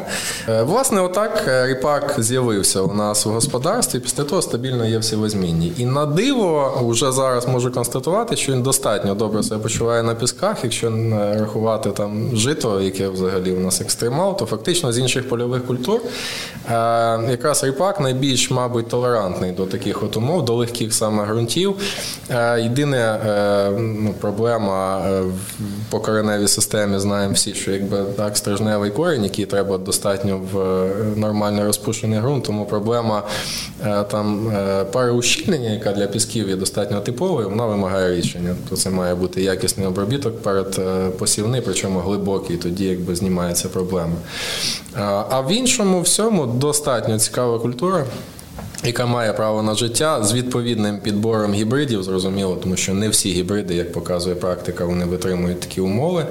Е, різна генетика по-різному реагує на стреси типові, а це там перепади вологості, це е, перепади температури, тому що піски вони е, цікаві, чим вони дуже легко прогріваються, дуже швидко охолоджуються. Відповідно, ці коливання, амплітуди, які ми знаємо, що восени буває амплітуда там в 20 градусів добова. І не всі гібриди оце все переносять однаково, вони до цього всього е, по-різному відносяться. Тому ріпак однозначно має місце в зоні, і ми його будемо тримати. І там в нас його близько там 30% в структурі посіву. І це одна із таких базових культур. Е, з правильним підбором генетики і з відповідною побудовою технології, з розрахунку на те, що в першу чергу там терміни посіву мають бути коректні, як і для жита. Норма глибина, само собою, тут не обговорюється. Ну і відповідно. Намагатись е, або регулювати вже генетикою, або вже по захисту працювати так, щоб навесні е, не мати дуже швидкого старту, щоб трішки притримати. Тому що для нас є дуже типовою ситуація е, пізніх заморозків. Це або кінець квітня, або там навіть початку травня було два роки до мінус п'яти вночі, коли це період бутонізації, далі наслідки плачевні, абортація бутонів і так далі. І так далі. Ми ці проблеми мали в, в окремі сезони. Відповідно, можна вирішувати, підбираючи генетику, або намагатись навесні трошки притримати регуляторами, щоб він там ще поспав і далі вже після цих приморозків починав кидати бутони. Е, досить класно там досліджувати продукцію, всю продукцію, бо в мене Вінницька це чорноземні, там е, ґрунти більш кращі ґрунти, Житомирська це суцільні піщані ґрунти. От там, коли там збираєш на Вінниччині лінійку, то ну блін, ну всі класні гібриди. І цей класний, і цей класний, і цей класний, і цей 4, і цей 4,5, а цей 4,2. Ну все класно, все воно сипе. А от коли ти висіваєш продукцію на піщаному ґрунті, тоді кожна селекція, кожен свій продукт показує, хто і хто там е, в цьому місці. Нормальне явище, коли там лінійка гібридів одної селекції, один гібрид там 4,5 тонни, другий 2,5, ти розумієш, що да, він попав під роздачу, там якусь конкретну взяту, можна вирахувати, що з ним сталося, дуже просто. Олег, в мене питання, да? як е, по сівозміні ріпак у вас іде? Сівозміна і от обробіток ґрунту, як ви боретесь саме от перушиненням і розвитком кореневої системи? Ну, ріпак, якщо не секрет. Ріпак в будь-якому випадку у нас попадає після колосових попередників. Uh-huh. От, І починали ми з того, що він сіявся якраз після жита. Е- і Е, ми боялись на певному етапі того, що все-таки жито має велику вегетативну масу, так, і ми за солому ну, трошки так непокоїлись, називаємо це м'яко. Але власне нормально все виходить, тому що е, житня солома вона достатньо крихка і вона досить гарно заробляється. Набагато краще, ніж пшенична, наприклад, та сама. Mm-hmm. Тому відповідно обробіток ґрунту Після збору колосового попередника намагаємося зробити глибоке рихлення, далі поверхнево доробити там горизонт і так далі, підготувати під посів. Єдине, що буває, в чому проблема, то що запізнюється знову ж терміни збору, таке mm-hmm. вже буває в один рік, там кожен третій, умовно кажучи, коли дуже малий розрив часу. Тоді є проблема по падалиці, тому що не, немає розриву. Зайшли після комбайна, перевернули, посіяли, вологу там зловили все класно. Далі починаються там паралельні сходи, падалиці жита гібридного, дай йому Боже здоров'я. Що краще потім... залишили, черепак чи жита. Яке потім неможливо добити, і там ріпак між ним це все. Ну тут вже окрема задача. От. Або знову ж у нас вже зараз є досвіди посів посіву по пшениці, по uh ячменю ярому зимому. Е, по ячменю ярому взагалі прекрасно, тому що менша кількість соломи, раніше чуть-чуть термін збору, все дуже класно виходить. По пшениці гірше. Тому що є пригнічення. От колись е, один знову ж колега озвучував таку тезу, що е, там після пшениці важко сіяти ріпак. Кажу, чого після жита ж нормально, там ж більше проблем. Ні. Бо після е, пшениці при розкладі саме пшеничної соломи мікробіологічному виділяється там низка якихось е, токсинів, які пригнічують розвиток ріпаку. Ну, Ми тоді там якось так скрізь пальці на це все подивились. По факту так і є, і ми навіть е, от осінню 22-го року у нас, маючи паралельні посіви після різних попередників, ми лишали навіть контрольні смуги. У мене є стик безпосередньо, де після пшениці, не після пшениці, так по різним культурам. І от якраз конкретно після пшениці йде пригнічення однозначно по фазі, то він відстає по розвитку там, де е, фізично йому не заважає нічого, тобто mm-hmm. немає там е, пожнивних на поверхні, які там щось затримують. Ні, ніби все нормально, все дороблено, все одно йде пригнічення по фазі. І там посів після пшениці відносно навіть посіву після жита, це десь мінімум там мінус два листка на вході в зиму. І це треба е, регулювати тоді або термінами або якось знову ж. Тобто є нюанси технологічні, які треба розуміти. Вони не тільки в нашій зоні, це я думаю, скрізь така ситуація. Так. От. Але в цілому, е, ну, ідеальний варіант це там якийсь після напівпарового обробітку чи щось таке. Або, е, як багато хто зараз практикує, там оранка з паралельною культивацією посівом. Ну, це вандалізм у нашій зоні. Це якби. Якщо чорноземний ґрунт, тоді ок. А якщо, Якщо там горизонту 2 метри чорноземно, як у нас є філія в Кіровоградській області, ми там розрізи копали, ми його рили, рили, е, 2,5 метри відкопали, там десь почав перехідний горизонт з'являтися, ми плюнули на цю затію, закопали його назад, і на тому все кінчилось. А ну, в нас якби там є 15 сантиметрів умовно гумусованого горизонту, там з гумусом 0,8. краще не чіпати. Краще не чіпати. А далі через 30 сантиметрів починається вже ілювій, який фактично водоупор, і знову ж там питання. І коли люди, до речі, теж повертаючись до типових помилок, стикаюсь дуже часто, коли там починається, загнали плуги, перевернули, потім приїжджають, кажуть, «Блін, щось поле якесь біле стало. Чого це? Що за проблема? І вони плугами на 30 сантиметрів влупили, цей ілювіальний горизонт, глину наверх вивернули, прийшов дощ, воно заплило, стало кіркою, такою, що по ньому машина їздить можна. Ну, щось не так, щось не росте там у нас, щось не туди пішло. А що зробити? Ну, візьміть, попробуйте плуга ще раз його назад перекинуть, може вам поможе. Так. От, тому е, рішення з оборотом рішення Да. геть не для нас. Тут тільки ну, у мене в принципі нема плуга, навіть під забором не стоїть. От, тільки плоскорізні обробітки відповідно з рішенням. Ну, модифікацій є багато, є ті самі мзури, які там да, в один сплошний прохід сіють, є різні варіації. Е, У нас е, на сьогоднішній день основні посіви ріпака це широка рядка, дякуючи тому, що гібриди мають достатньо великий потенціал вже до гілкування. Е, І широкорядка, спарений рядок 50 плюс 20, тобто два рядки через 20 і далі 50 міжряддя. При нормі висіву там 250-280 тисяч в більш-менш нормальних термінах чудово виходить. Прямий посів. Без е, культивації, тобто або під гліфосат, якщо є потреба, або без нього взагалі. Е, зберігається краще волога, е, дисковий сушник він нормально дає контакт в будь-якому випадку, і сходи завжди набагато краще ми отримуємо в цій зоні, тому що такі комплекси, е, як я казав, той же Пьотінгер, е, все в нього добре, але є одна проблема, то що в будь-якому випадку розпушується ґрунт при посіві, а як далі умови складуться, тут уже питання. А ріпак дуже чутливий, там десь тільки перепад вологи, все інше, він реагує на це все. Тому тут Як з мишами. от не було проблем. Ну, вони, в Ну, принципі, я, я- бувають, але. Я, я розумію, нічого немає проблеми, бо в попереднику робите хорошу розтругуляцію. Що в житті, що в пшениці, що, що в ячмені Ну, у нас рідко, коли є проблеми з виляганням, насправді. Навіть на житті, коли там був один сезон, що зливо від дощі і було вилягання, по причому, якщо не помиляюсь, по етерену, бразетто тоді вистояло. Але ну, тут ситуація була така, жаби квакали в ньому. і Ну, зрозуміло, Що з нього хотіти там. да. Лебіді на полях до травня місяця вода Все, стоїть. сьогодні журавлі я бачив вже. Лебеді у зранку. нас живуть. У нас є сім'я лебедів, яка живе на полі, там кукурузне поле, вони там цілу зиму нормально почуваються. Олег, а яка е, по системі живлення? Диференційована? По ріпаку? Да. Е, Ну, ріпак не та культура, яку можна там дуже сильно обділити, тому що її там. Навіть вертаючись до питання там по падалиці, часто задають, а можна ми лишимо, і там по мінімуму не буде по мінімуму. От жито можна ще по мінімуму там пропустити, погратися, ріпак не буде. Тобто е, однозначно в рядок нормальне удобрення, причому нормальна гранула. Е, і відповідно по азоту навесні сульфат амонію плюс селітра в ідеалі в два прийоми, причому без великого розриву, тому що якщо на колосових ми там дробимо, свідомо дробимо по фазам, щось підгадуємо, то по ріпаку там перше внесення сульфат амонію буквально через днів 10 з селітрою і все, тому що далі бутонізація, далі вже проблема. Так. Тобто нічого глобально нового. Е, Єдине, що ну, знову ж моніторити ситуацію, тому що поля строкаті, і завжди е, восени ситуація така, що або багато вологи е, в низинах щось там десь вимокає на горбах нормально, або вологи менше піщані ці горби попересихали, там сходів немає, там є. Тобто це все треба потім спостерігати, відповідно робити по ньому корекцію, бо.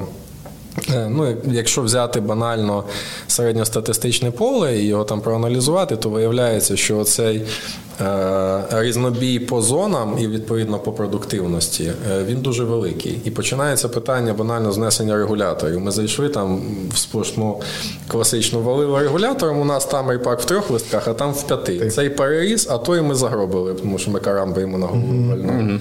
І от на цьому етапі вже є питання по дифнесенню. Тому що ми, якщо нормально розуміємо, що у нас є зони, де там менше і більше ріпак, ми його вирівнюємо. Ми його вирівнюємо, ми на виході потім дуже серйозний плюс цього всього витягне. А так ми його тут якось не виходить. Тому так, по, дифтехнологіям це дуже відносно ріпаку цікава штука, бо е, внесення регуляторів восени по-любому є питання. Внесення е, гербіцидів тих самих аналогічно. Внесення азоту взагалі на сьогоднішній день космічно, якщо рахувати економіку, там при ну добре, що ціни попадали, там селітра по 24 тисячі, а не по 36. Ну в будь-якому випадку е, там 7 тисяч на гектар 300 кг селітри. Да? Якщо ви економите 10%, то за ці гроші можна фунгіцид дати, наприклад, або там бору насипати, або ще щось зробити. І воно в'яжеться. Фунгіциди так само дуже дорогі. Якщо ага. взяти нормально порахувати, що у вас там маса така, там маса така. Якщо Є якісь ділянки меншої біомаси, ну очевидно, там можна гратись, там зменшуючи дози внесення фунгіцидів тих самих. Якщо є ділянки, які там е, ну вони в принципі пересушені і там надлишку вологи не може бути теоретично, аналогічно, економте фунгіциди. Бачите, що у вас ділянки там високого вологозабезпечення, там є потенціал, так дайте туди більше, захистіть його, чи дайте туди більше азоту, там трошки закрити потребу. Е, І воно на виході, воно не буде там все класно рівномірно, воно навпаки буде. Там буде так, там буде так, але в сумі ви від цього виграєте. Да, підхід мені дуже подобається, бо зекономлені гроші це зароблені гроші. 100%. Ну, однозначно. І потенціал рослин максимум розкритий згідно того, яких умов склалися ну, конкретно в тому місці на полі. Хоча на екскурсію. Супер, мене через Житомир забереш. Якраз разом поїде. Ріпак це класна культура, перспективна культура, на якій можна класно заробляти. Є своя рентабельність, є своя економіка, але є такий ряд технологічних процесів, які потрібно дотримуватись. Як і захист, так і розрегуляція, таке азотне живлення, бо е, якийсь нюанс, е, ну там порівнюючи там, ну так те саме з житом, що можна там пропустити, зменшити, це не так буде критично. Але так як в ріпаку, якщо ти не кинеш 100 кг селітр, це суттєво по врожайності і подальшому може сказатися. А що взагалі, враховуючи цей такий рік повномасштабного вторгнення, е, що ми сьогодні маємо війну, чи в вашому господарстві змінилася структура посівних площ? Якісь культури збільшуєте чи зменшуєте, чи залишаєтесь на плюс-мінус на тому самому рівні? Ну, в цілому, е, якщо взяти 22 рік, ми вже там реагуючи навесні на ситуацію, яка розвивалась, ми вже вносили зміни, тому що ми зменшили ще тоді кукурудзу, ще минулого сезону. Е, ми її частково замістили якраз яра пшениця, яра ячмінь. У нас з'явився Себастьян пивоварений, у нас з'явилася е, Фаро. Фаро у нас зараз є постійний. Пшениця у нас була Калесовська, дай Боже пам'яті, Щороко, здається, була. От. І це вже була реакція на умови, тому що ми не розуміли там логістики, ми не розуміли е, нічого, розуміли, що точно продовольство треба буде забезпечувати, самі себе десь перестраховували. Добре, що все склалось нормально, все виросло, скосили, продали, забезпечили.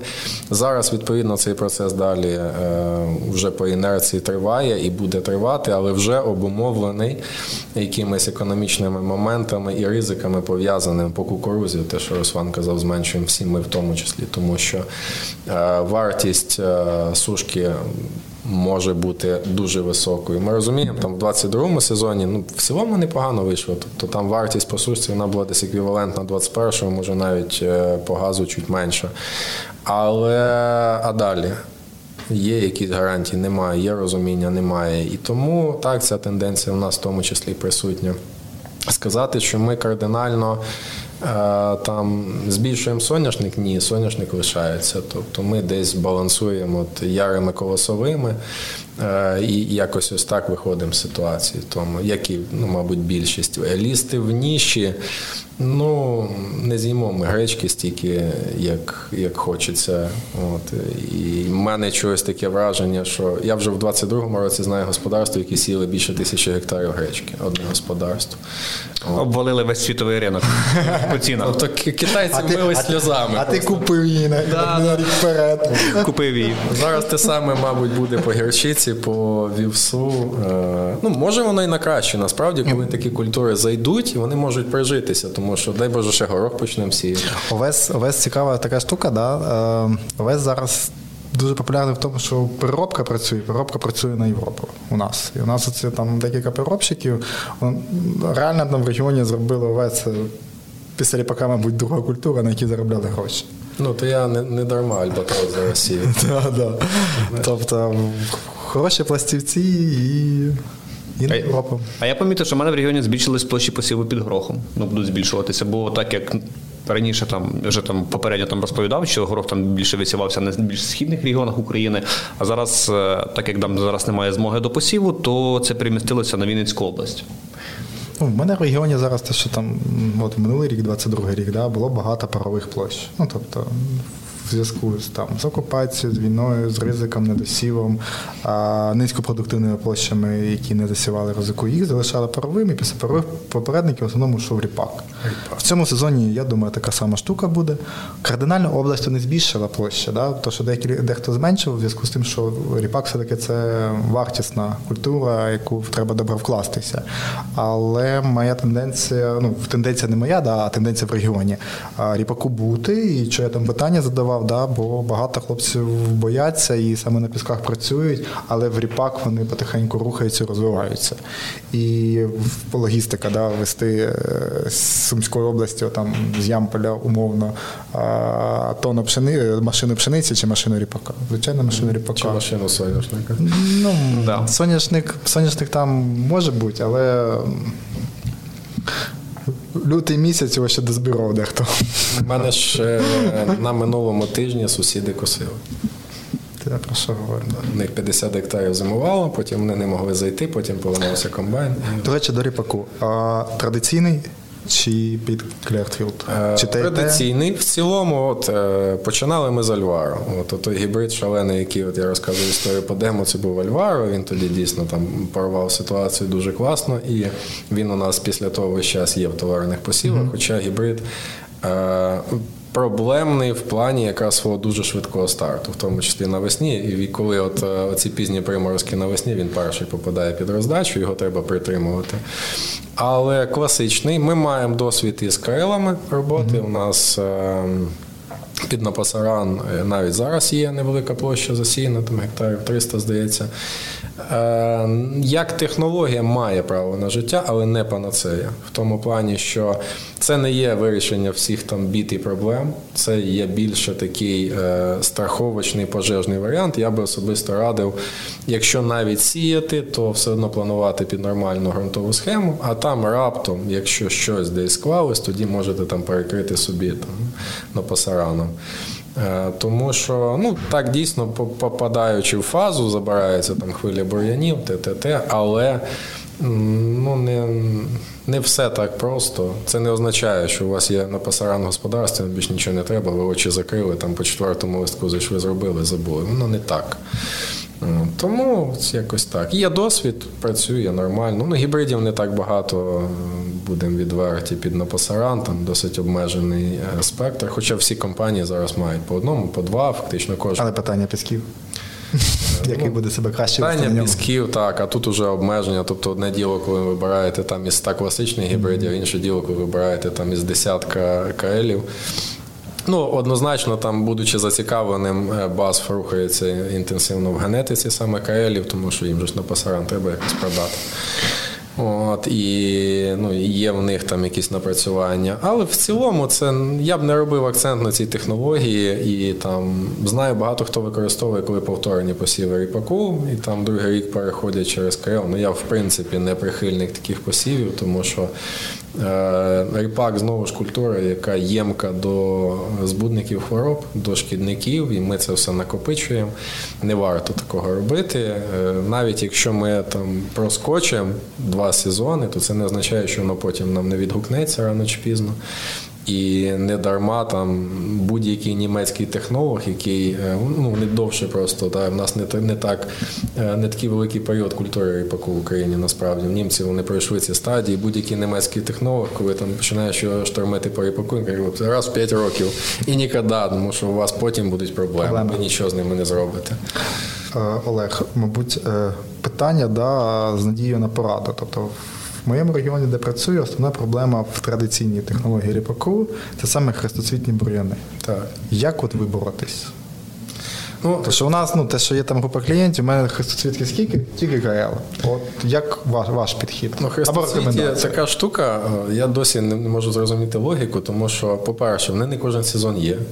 І е, вгадати, де як вони з'являються, вони як той суслік в анекдоті. У нас був такий прецедент прикольний е, років три назад, мабуть, був великий масив ріпаку, гектарів 700. І в цьому масиві постійно диме поле 20 гектарів. Е, все чисто на демополі хрестоцвітами забите поле восени жовте. Ми коптером, коли це все знімаєш, дивишся, масив весь нормальний і 20 гектарів просто зарослих. У нас реально була ідея, що хтось із оригінаторів його туди вкинув просто-напросто. Ну, ну як? Тому це да, фактор непередбачуваний певною мірою. Можна. Е, боротися яким чином? Ну, по-перше, максимально прижато під посів, страхуватись, тобто або культивацією да, перед перед самим посівом, е, або там, або під гліфосат, якщо прямий посів. Е, а далі просто робити все, щоб отримати вчасні рівні сходи. Коли ви отримаєте вчасні рівні сходи ріпаку, вам хрестоцвіті менш страшні, тому що одну хвилю ви можете забрати там сальсою мінімальною дозою, можна забрати. Е, не забирати все повністю. Сказати, що це настільки шкодочинний фактор, коли у вас нормальний посів ріпаку, ні. У нас були такі прецеденти, і е, ну, косметична більша проблема з осені, якщо у вас нормально розвинутий ріпак. Інше питання, коли вони сходять у вас паралельно, одне і друге, ви потім починаєте підживляти і не розуміло, хто там більше цього всього бере. Тут є питання. От. Тому, якщо є ризики. Можна пробувати от те, що я кажу, ви сієте під класичну технологію, але там з перестраховкою під КРЛ, якщо треба, підчистити. Ну але якщо поспостерігати, то якщо агроном на на своїх полях працює там хоча б років 5, то плюс-мінус можна прогнозувати ризики по по полям. Так, по, можна розуміти, що більше і менше ризик з'явиться, не з'явиться. Все одно якась е, логіка є. Ну, Ми для себе там якісь моменти розуміємо, вже десь бачимо. Сказати, що в нас завжди вони є, завжди з'являються. Ну такого, щоб хоч один раз у нас поле там істотно було пошкоджене хрестоцвітним бур'янам, мається на увазі врожайності. Я кажу там в косметиці, не було такого. Було таке, що ділянки підцвітали, і там з коптера дивишся, знову ж не розумієш, що там відбувається. Я кажу, то гарне снігозатримання. Потім снігозатримання, так, це все. Ну є нюанси. Ну треба робити все, щоб такого не було, безперечно. Але тут ключовий фактор ви коли працюєте. Е, з бур'янами е, будь-якими це всього стосується. Якщо у вас нормальний посів основної культури, то з бур'янами вирішити проблему на порядок легше. Якщо у вас з ріпаком там все не дуже добре, тоді так. Це питання. Погоджуюсь. Тоді питання. Ну що ж, колеги, ми так файно поспілкувалися по житові, так класно поговорили про озимий ріпак. Досить таке, ну, розмова мені сподобалась. Я ще пропоную там декілька слів по озимій пшениці. Як зараз озима група виглядає в полях, і ну там порівнюючи цей рік, порівнюючи з минулим роком, е, загальні враження. Загальні враження дуже позитивні на зараз, тому що зима була ну майже ідеальна. Так у нас метеостанція встановлена там вже на полігоні. За всю зиму була одна ніч, мінус 9 градусів Цельсія, і кілька там в районі мінус 7-8, І то, наскільки пам'ятаю, це збігалося з сніговим покривом. Тому фактично зима дуже м'яка, хороша. Осінь була знову ж тепла достатньо, і навіть при пізніх посівах, те, що от, е, були питання по пізньому збору соняшнику, відповідно затягнутих е, термінах посівів колосових і пшениці. Е, в досить хорошій фазі зимівля проходила, якісно ніяких проблем немає. На даний момент все на диво навіть добре.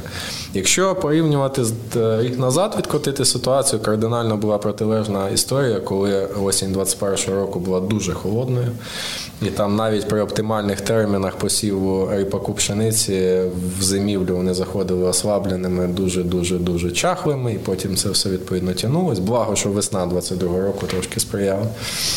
Тому зараз все достатньо добре, е, нічого поки що не віщує якихось е, глобальних проблем, все в рамках там стандартного процесу. Можна сказати, що всю зиму ще й була вегетація при такому кількості снігового покриву і кількості активних температур. Бо зараз, то, що як я в себе дивлюся, то доволі таки озима група пшениці там виглядає ну, ну непогано, класно виглядає. Бо якщо там згадати там минулий рік, весь жовтень місяць був без опадів. І сходи все одно всі, хтось є в оптимальні строки, в ранні чи в пізні, все одно всі сходи отримували в грудні місяці. І інколи навіть в березні було чорне поле. Зараз дивишся, ну, пшениця гарно розвинена, має вже в кущі Чернігівщині воно є. Якби то в загальних посівах, ті, що я там оглядав, то мені подобається. А в тебе як? Ну, у нас трошечки так ситуація була веселіша, як я кажу. У нас були е, і плюс 9, і плюс 12, але в той же момент були різкі похолодання до мінус 17, 18, до 20 навіть. І це на декілька днів без снігового покрову. І це більше стосується там Сумської області, то там так дивився на ріпак, а він бідний листя все скинув, там відростає пшениця. Тобто вона також аналогічно відреагувала, особливо ті посіви, які. Ну, заходили в зиму не розкущені, да, у фазі там двох-трьох листків. Тобто вони так пошкодились саме більше, але якби Сумська область там у них все-таки частіше там приморозки весняні бувають. Вони вчасно підживили, і пшеничка якби там відреагувала на це позитивно. А, В мене там да, зустрічне питання а, до Олега, да, піщані ґрунти. Як по пшениці взагалі?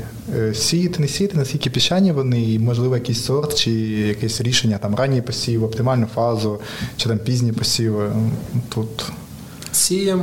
Е, взагалі, у мене жито і пшениця вони в одній ланці сівозміни. Тобто Е, є поля, там, умовно кажучи, е, кластер, які ми сіємо там колосовими культурами, і е, кожен рік у нас відрізняється співвідношення там пшениці жита, тому що по якості полів є частина, які йдуть під пшеницю в мене, і є частина, на яких ну негуманно сіяти там пшеницю, відповідно вони йдуть під жито. Тому це співвідношення воно різне залежно від того, там який блок попадає під під цю сівозміну. Тому є пшениця, вона є щороку. Е, по е, проблематиці вирощування, так вона набагато більш чутлива, скажімо, до всіх нюансів піщаних ґрунтів, до тієї ж там кислотності. Хоча ми її в себе там зняли і бачимо з того результат, і вона чутливіша до пересихання, до до тих всіх моментів, ризиків вище. Е, ну, З того, що можна придумати, знову ж таки підбирати сорти які е, менш інтенсивні, які більш е, живучі в таких умовах, те, що зараз модно називають там пластичні. Mm. А, от, ну, У нас, наприклад, по цей день е, посіви кубуса. І основний товарний сорт зараз кубус, який дуже гарно себе показує, тому що він ну, умовно толерантний, він не не настільки інтенсивний, як там були у нас інші, не будемо називати сорти, які дуже боляче реагують на, на всі ці нюанси. Тобто підбирати більше сорти, які живучі, і ну, відповідно вчасні терміни посіву. Речі такі, як нормальна глибина посіву, нормальний термін і нормальна норма. Ну я треба, не як закони треба прописати. Так, тобто посів 6 мільйонів на 5 сантиметрів. Ну це класика, але ну, точно не сюди і не сьогодні. Тобто при нормальній глибині посіву тих же 3 сантиметри, а при нормі висіву 3,5-4 мільйони максимум і в термінах там друга половина вересня це нормально все почувається. У, у нас в регіоні себе класно зарекомендував от е, Еміль, КВС Еміл, да? особливо, от, якщо попередник іде ріпак на піщаному ґрунті, і після ріпака оптимальні терміни ти його сієш. То, в принципі, хлопці там виходили ну, в середньому десь там за три роки на піщаних ґрунтах 5,5-6 тонн не збирали. Вони дуже задоволені були, тобто інші там пшениці просідали. І кубус мені теж дуже подобався. І є хлопці, які там всі його вирощують, я думаю, ще будуть вирощувати декілька років. А по його пластичності, по толерантності до легких ґрунтів і його от весняному докущуванню, він там трошечки пізніше стартує, але зараз я вчора оглядав. Вчора, позавчора глядав демополігон маленький своє демко, да, там пізній посів був, але там як чорноземний ґрунт, але чорноземний ґрунт, е, проблема була сівбою, це був пізній посів, по тій причині, що не можна було зайти, бо було дуже сиро. І сіяли сівалки, ну, вкатали, скажімо так, але от е, є сорти, які от схожі от, е, до кубуса саме весняним кущенням. І це поїхати на наступному десь тижні на, на інший полігон, який посіяний біля сосниці на піску, а потім на шостку, бо там ще пів, північніше. То якби я думаю, тут от, по пшеницям на легких ґрунтах. е, Тут треба досліджувати реально продукт. Не всі підходять. То Не погоджуюсь на 100%. Всі. І терміни, строки, і глибина, ну глибина, я не знаю, це, мабуть, постулати. Да, посів на 5 сантиметрів, вологу ти знайдеш, а от коли отримуєш сходи, це вже інше питання. Бо я то помічав, що кожен сантиметр ну, від двох і нижче це неділя в різ... неділя від сходів іде. Якщо це 2 сантиметри, то може бути від 4 до 5 А якщо ще порахувати кущення, то ти ще більше здивуєшся. А потім вже, виходить, отримуємо сходи, менша кількість активних температур іде, вже більш холодніше йде, і воно вже там в зиму входить. Та вона поки вилізе, втомиться жити і передумає. Та і передумати, і стільки лізло, щоб це от побачити. Ні, ні, ні. Залишиться на тому самому рівні. Кубус цікава пшениця взагалі. То хто перший раз її висіває, і коли там по весні там дивиться на кущення, зразу там говорить, що вона це щось з нею не так. Тоненькі пагони, розкущена, і така сиза, сиза, сиза, сиза. Куби настільки старий, що навіть не можуть згадати оригінатора на сьогоднішній день. До речі, так. До речі, так. Це курка чи яйце було. Деякі думають, що спочатку створився кубус, а потім компанія КВС. Але ні, спочатку це. А це, ваша пшениця. Так кажу, ми вже там уже видаляти з реєстру. Що дійсно ва? Та ти брешеш. Да. Ну так само, як в мене в регіоні, коли починав працювати, каже, кубус це твоя. Каже, да. Кубус це пшениця селекції КВС. Також є. Да. Ну, хто сумнівається, Харонін посіють, вона дуже така епічно виглядає от противагу кубусу. Вона масивна, вона така з пропорцевим листком, таким з колосом на всю долоню. Але потім комбайн заходить якось так, та ні, може, то кубус хай ще побуде років пару. Да. Є таке. Друзі, в свою чергу, фінальне рішення за вами. І в свою чергу торгові представники компанії ТОВ КВС Україна допоможуть вам підібрати сорт, гібрид та допомогти в е, складанні тої чи іншої технологічної операції для досягнення високого врожаю. Також контактами наших регіональних торгових представників ви можете знайти на нашому сайті ТОВ КВС Україна. Я вам щиро вдячний. Обов'язково залишайте свої відгуки та пропозиції, коментарі. Або якщо ви захочете задати будь-яке запитання нашим сьогоднішнім експертам, і ми обов'язково дамо на нього відповідь. А також не забувайте ставити вподобання цьому відео. Нам буде досить досить приємно за пророблену роботу. А особливо тим людям, які сьогодні навіть працювали поза кадром. Олександру Голубу, нашому сьогоднішньому оператору, який цілий день переживав, щоб все вийшло файно, та Наталі Рибченко, яка відповідає за маркетинг в компанії ТОВ КВС Україна, яка живе просто душою е, проекту КВС Подкаст. Що ж, я вам дуже велике дякую. Дякую, друзі, що е, змогли е, прийняти участь у нашому сьогоднішньому підкасті. І бажаю вам тільки успіхів. Слава Україні! Героям слава!